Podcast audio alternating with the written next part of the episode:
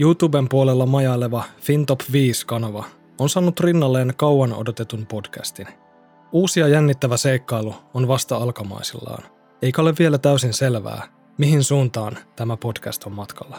Mutta näin alkuun haluan tarjota FinTop 5 materiaalia myös tässä kätevässä äänimuodossa, jotta voit nauttia niistä myös silloin, kun silmämunasi ovat varattu muuhun toimintaan.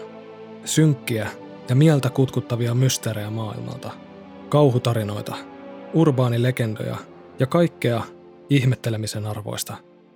Tämä on Kasvoton podcast.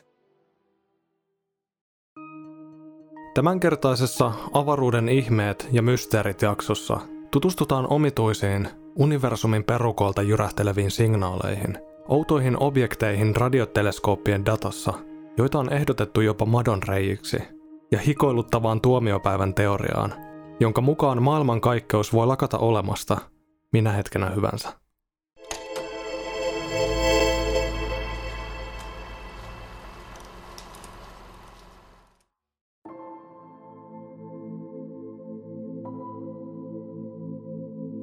Joskus tieteentekijät lähtevät tutkimusmatkalleen jokin tietty asia tai tavoite mielessään, vain törmätäkseen johonkin aivan odottamattomaan.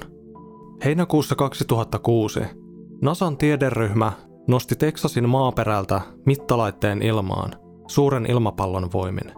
Sen tehtävänä oli etsiä hataria merkkejä ensimmäisen sukupolven tähtien lähettämästä lämpöenergiasta, mutta avaruuden laitamille noustuaan laite sai tallennettua jotain ihan muuta, eikä kukaan ole vieläkään varma, että mikä se oikein oli. Laitteen dataan oli ilmestynyt voimakas piikki. Se oli heittämällä rajuin ja äänekkäin kajahdus, minkä NASA on koskaan tallentanut, ja se oli lähtöisin jostain hyvin kaukaisesta universumin kolkasta. Käytin sanaa äänekkäin, mutta äänekkyyttä täytyy miettiä nyt hieman eri tavalla. Ihmisen kuulokulmasta avaruus on tietysti hyvin hiljainen paikka, koska ääniaallot eivät liiku tyhjiössä, ainakaan kovin tehokkaasti. Mutta sähkömagneettiset aallot, eli radioaallot, etenevät avaruudessa sen sijaan ongelmitta. Monet universumin objektit lähettävät sähkömagneettisia aaltoja, mukaan lukien oma linnunratamme. Tämä uusi havaittu radioaalto oli kuitenkin aivan omaa luokkaansa. Alun perin tutkijat olivat toivoneet löytävänsä heiveröisiä signaaleja, mutta saivatkin universumilta lahjaksi kosmisen karjahduksen, jonka lähde on vielä tänäkin päivänä täydellinen mysteeri.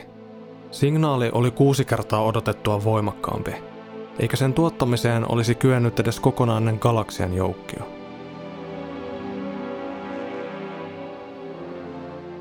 Syyskuussa 2019 radioastronomian tutkija Anna Kapinska löysi jotain hyvin kummallista kahlatessaan läpi uuden karheaa dataa, jota he olivat kaapanneet tähtitaivalta. Radioastronomiassa maailmankaikkeutta tutkitaan radiosäteilyn perusteella.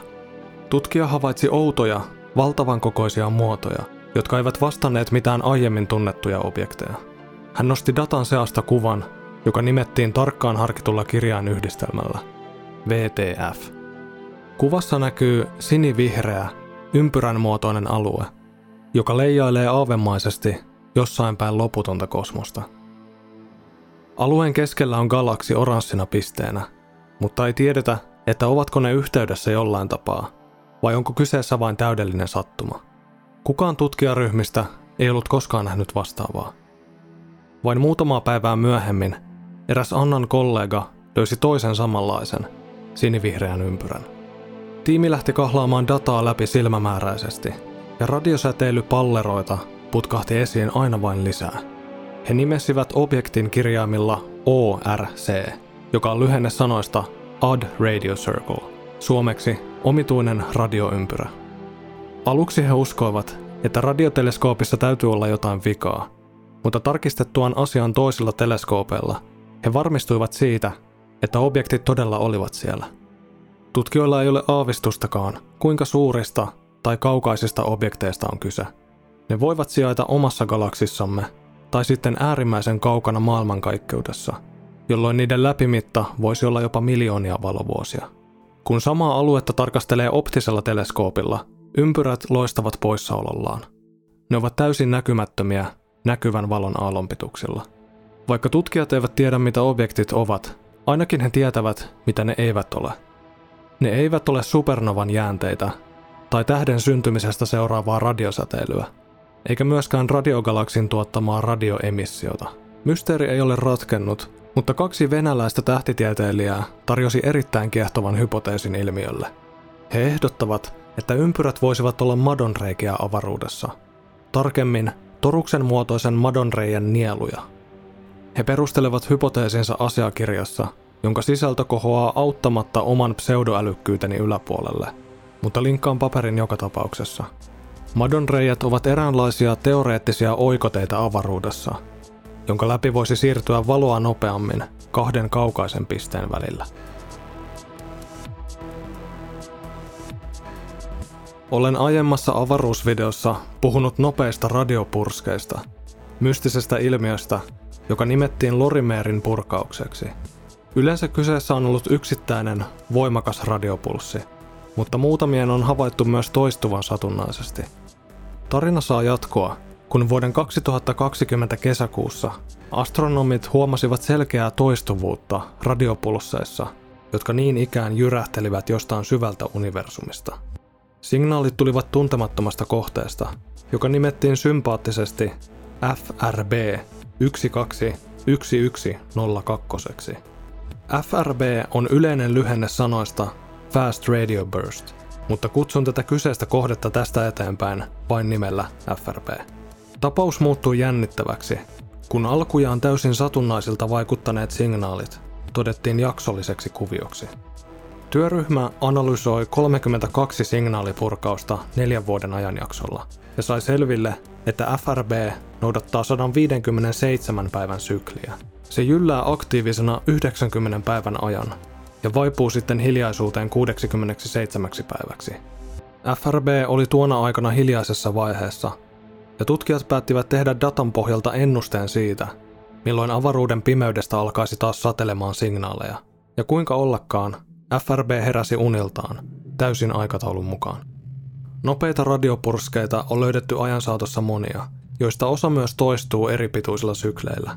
Ainakin yksi niistä on saatu jo yhdistettyä neutronitähden, eli magneettarin toimintaan, jotka ovatkin olleet jo pitkään ilmiön pääepäiltyjä.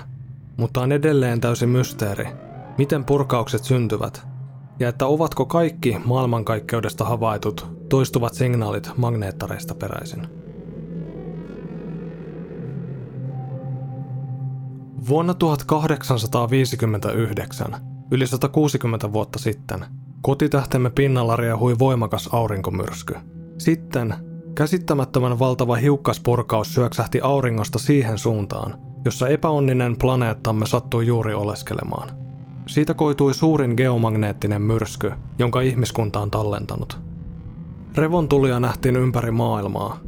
Yöaikaan taivas leimusi niin kirkkaana, että kaivoksissa työskennelleet kullankaivajat luulivat aamun tulleen ja nousivat aamutoimiin. Viestintään kehitetyt sähkötyskoneistot kaatuivat ympäri Eurooppaa ja Pohjois-Amerikkaa. Jossain tapauksissa sähköttäjät olivat saaneet sähköiskuja laitteestaan. Voimajohtojen pylväät löivät kipinöitä ilmaan. Tapaus nimettiin Carrington-eventiksi, sitä tutkineen miehen mukaan. Kysymys kuuluu, milloin se tapahtuu uudestaan? Ja kun se tapahtuu, mitä se tarkoittaa nykyiselle, hyvin erilaiselle maailmallemme? Itse asiassa vuonna 2012, 23. päivä heinäkuuta, auringosta purkautui Carrington-luokan supermyrsky, joka syöksyi pelottavan läheltä maapallomme ohitse. Aurinko varoitti meitä karulla tavalla siitä, että on vain ajan kysymys, kunnes osumme jälleen Carrington-luokan myrskyn tielle. Vuoden 2012 läheltä piti tilanne saattoi mennä suurelta yleisöltä täysin ohi, mutta tutkijat olivat huolestuneena laskelmoineet, että minkälaisia vaikutuksia tämän mittaluokan osumalla olisi nykypäivänä.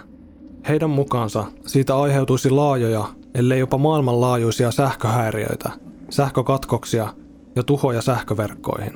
Sähkövirran palauttaminen ja tuhojen korjaaminen voisi kestää pahimmillaan yli vuoden. Elektroniset maksujärjestelmät tulisivat todennäköisesti kaatumaan, mukaan lukien kaikki palvelut, jotka turvautuvat sähköverkkoihin, internettiin tai satelliitteihin, lojuen käyttökelvottomina määrittelemättömän pituisen ajan.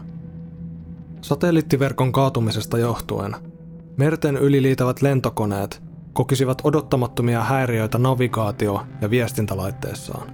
Maan kiertoradalla työskentelevät astronautit olisivat myös pahoissa ongelmissa. Heidän tulisi siirtyä säteilyltä suojaaviin moduuleihin, tai jos aikaa on tarpeeksi, palata takaisin maan pinnalle mahdollisimman nopeasti. Massiivisten aurinkopurkausten täydellinen ymmärtäminen olisi hyvin tärkeää ihmiskunnan kannalta. Mutta jopa nykyisellä teknologialla tutkijat pystyvät antamaan parhaimmassakin tapauksessa vain varoituksen siitä, että purkaus on tapahtunut ja se on nyt matkalla kohti maata. Tutkijoilla ja muilla tieteenharjoittajilla tuntuu olevan jokin salainen pahe pelotella meitä erilaisilla tuomiopäivän teorioilla aina tasaisin väliajoin. Yksi kuumottavimmista teorioista on nimeltään vacuum decay, jonka voi suomentaa sanoiksi kvanttityhjiön romahtaminen. Kvanttityhjiötä ei tule sekoittaa avaruuden tyhjiöön, joka on taas täysin eri asia. Gurses, Gurtsega, Gurtsegast, Kurskesak, YouTube-kanava, jonka nimeä en osaa lausua, selittää asian erinomaisen viihdyttävästi. Linkki löytyy kuvauksesta. Jotta voimme lähteä tälle miellyttävälle mielikuvamatkalle, meidän täytyy ensiksi tutustua Higgsin hiukkaseen ja näistä hiukkasista koostuvaan Higgsin kenttään. Kyseessä on alkeishiukkanen, josta on teorisoitu jo pitkään ja joka on nyt mahdollisesti löydetty CERNin tutkimuskeskuksessa. Tämä hiukkanen voisi todistaa hypoteettisen, koko maailmankaikkeuden täyttävän Higgsin kentän, joka taas antaisi vastauksen olennaisiin hiukkasfysiikan puutteisiin. Fysiikan ydinajatus on, että kaikella universumissa on oma energiatasonsa. Jos jollain on paljon energiaa, se on epästabiili, jolloin se pyrkii kohti nollapistettään, eli kvanttityhjiötilaa, jossa sen energiataso on mahdollisimman alhainen. Pidetään mahdollisena, että Higgsin kenttä ei ole saavuttanut nollapistettään, vaan uinuu tällä hetkellä metastabiilissa tilassa. Metastabiilia tilaa kuvataan usein piirroksella, jossa rinteen varrella on kuoppa, jonka pohjalle on vierinyt pallo. Pallo luulee löytäneensä alhaisimman energiatasonsa, mutta todellisuudessa rinne laskeutuu vielä alemmaksi ja pohjalla odottaa se lopullinen päämäärä. Jos pallolle annetaan mahdollisuus, se tulee vierimään sinne. Tässä piilee yksi hyvin, hyvin huolestuttava ongelma. Kvanttimekaniikan mukaan täysin satunnaiset kvanttiheilahtelut pystyvät tönäisemään osan Higgsin kentästä takaisin rinteelle, josta se suuntaa sitten räjähtävällä vauhdilla kohti todellista kvanttityhjiötilansa. Tämä tapahtuma loisi universumin kvanttityhjiötilan kuplan, joka leviää kaikkiin avaruuden suuntiin valon nopeudella, tuhoten kaiken tieltään, galakseja myöten. Se tulisi ilman varoitusta. Jonain satunnaisena hetkenä me vain yksinkertaisesti lakkaisimme olemasta. Teoriassa kuplan syntyminen voi tapahtua milloin tahansa. Viimeisimmät Higgsin hiukkasen mittaukset antavat ymmärtää, että Higgsin kenttä olisi tosiaan metastabiilissa tilassa, eli tässä vertauskuvallisessa kuopassa rinteen varrella, odottamassa sitä satunnaista tönäisyä kuilun pohjalle. Mutta ennen kuin livistät Gran Casinolle iskemään kaiken omaisuutesi punaiselle, kannattaa muistaa, että puhumme vain spekulaatioista ja teorioista, jotka voivat muuttua, kun opimme lisää tästä mystisestä maailmankaikkeudestamme.